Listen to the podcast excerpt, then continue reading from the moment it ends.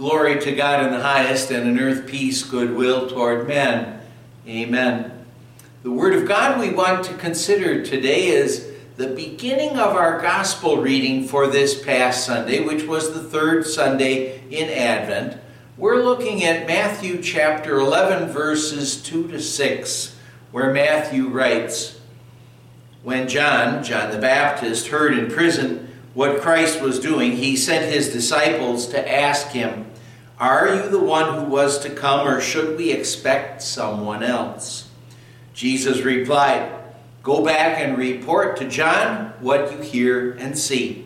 The blind receive sight, the lame walk, those who have leprosy are cured, the deaf hear, the dead are raised, and the good news is preached to the poor. Blessed is the man who does not fall away on account of me my dear friends in Christ, I remember uh, Calvin and Hobbes cartoon in the newspaper from, from many years ago in which Calvin was complaining to his tiger buddy that he didn't in the previous year get half of the Christmas presents that he really wanted. And now what Calvin was expressing there is a thought that oftentimes people can express at Christmas time. And, well, we're talking not just about young kids, we're also sometimes talking about adults as well we may have our high hopes for what we are looking for in Christmas as far as presents are concerned, as far as celebrations are concerned, family get togethers. But then things don't always turn out just the way we may like them to. And, well, the problem that I'm talking about is when we have the wrong kind of expectations for Christmas. And if we have the wrong kind of expectations, well, we can be depressed and down in the dumps. Well, our reading for today, it really happens to be, oh, it's talking about if we have the wrong kind of expectations for Christmas. If we do, and it really means that what we're doing is we're expecting Christ to fit our desires. And when I say that, remember that we have a sinful nature, and our sinful nature, it doesn't always want our Savior to be just what he needs to be.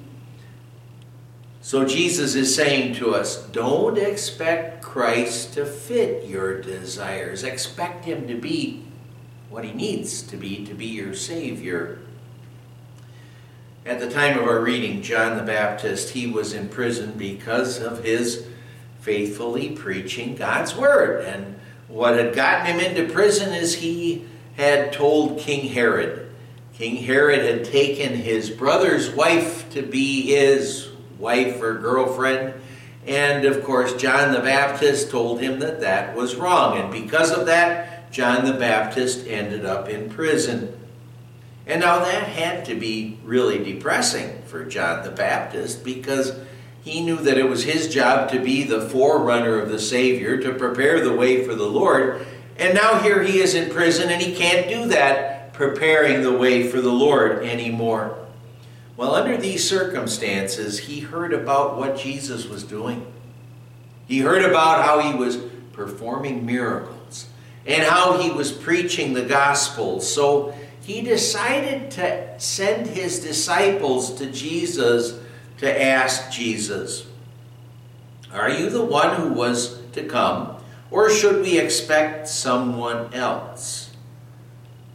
And now, when you first hear those words, it may seem very strange and out of place that John the Baptist would ask that because remember, at the beginning of Jesus' ministry, when Jesus was baptized and when he was installed in his office as the promised Savior, when John had seen Jesus, he had said of Jesus, Behold the Lamb of God who takes away the sin of the world.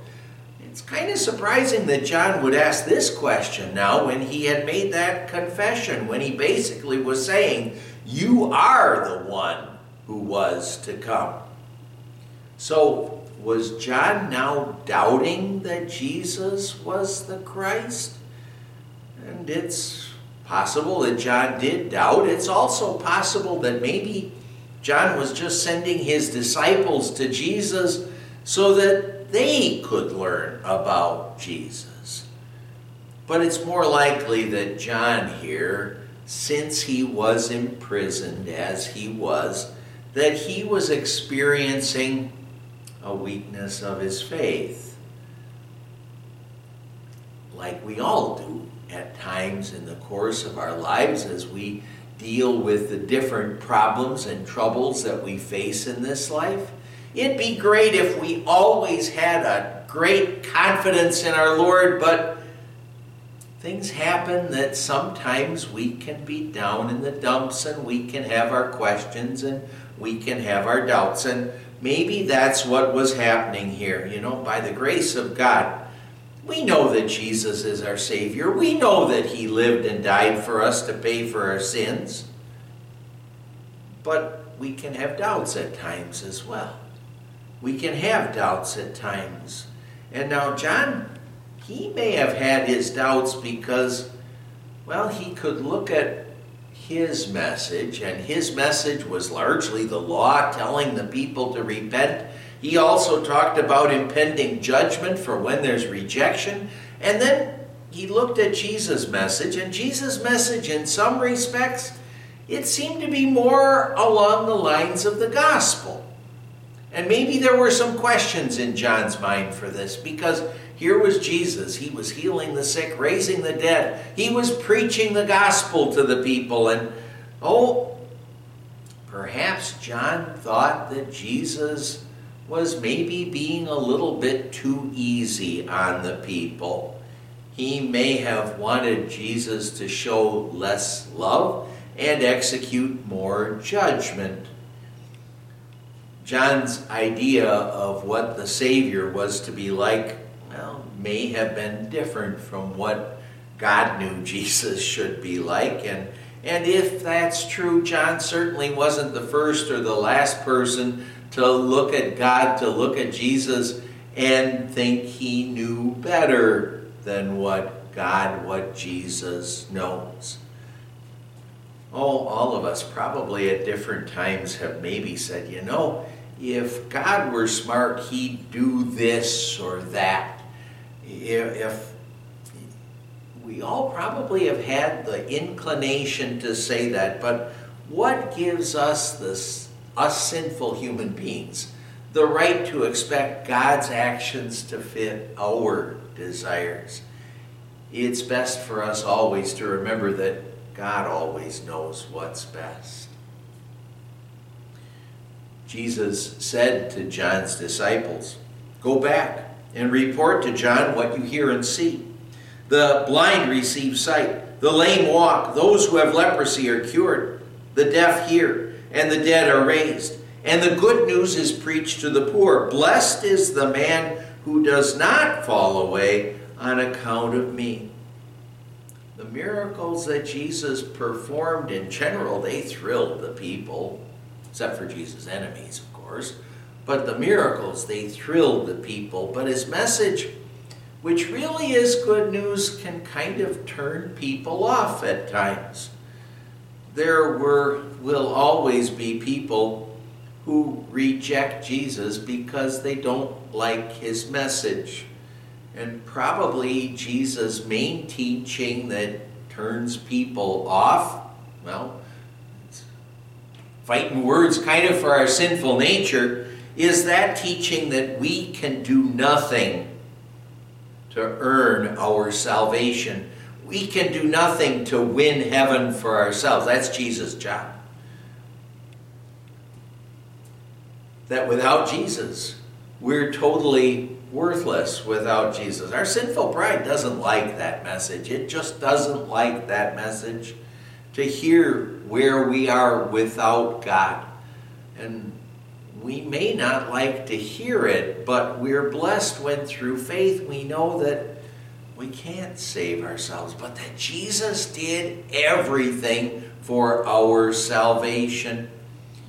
So don't expect Jesus to fit your desires. Don't expect Jesus to fit your plans, knowing always that our sinful nature kind of messes that messes up our our desires and our ideas for what God should do, but but do expect Jesus to be the Savior that you need. He lived and died for you to pay for all of your sins, and He rose from the dead to prove He did do what we needed Him to do. Amen. Let's pray. Dear Lord Jesus, thank you for being the Savior that we need. One who lived and died for us to pay for all our sins and who rose from the dead to prove you are the Savior we need. We pray in your name. Amen. the grace of our Lord Jesus Christ and the love of God the Father and the fellowship of the Holy Spirit be with you always.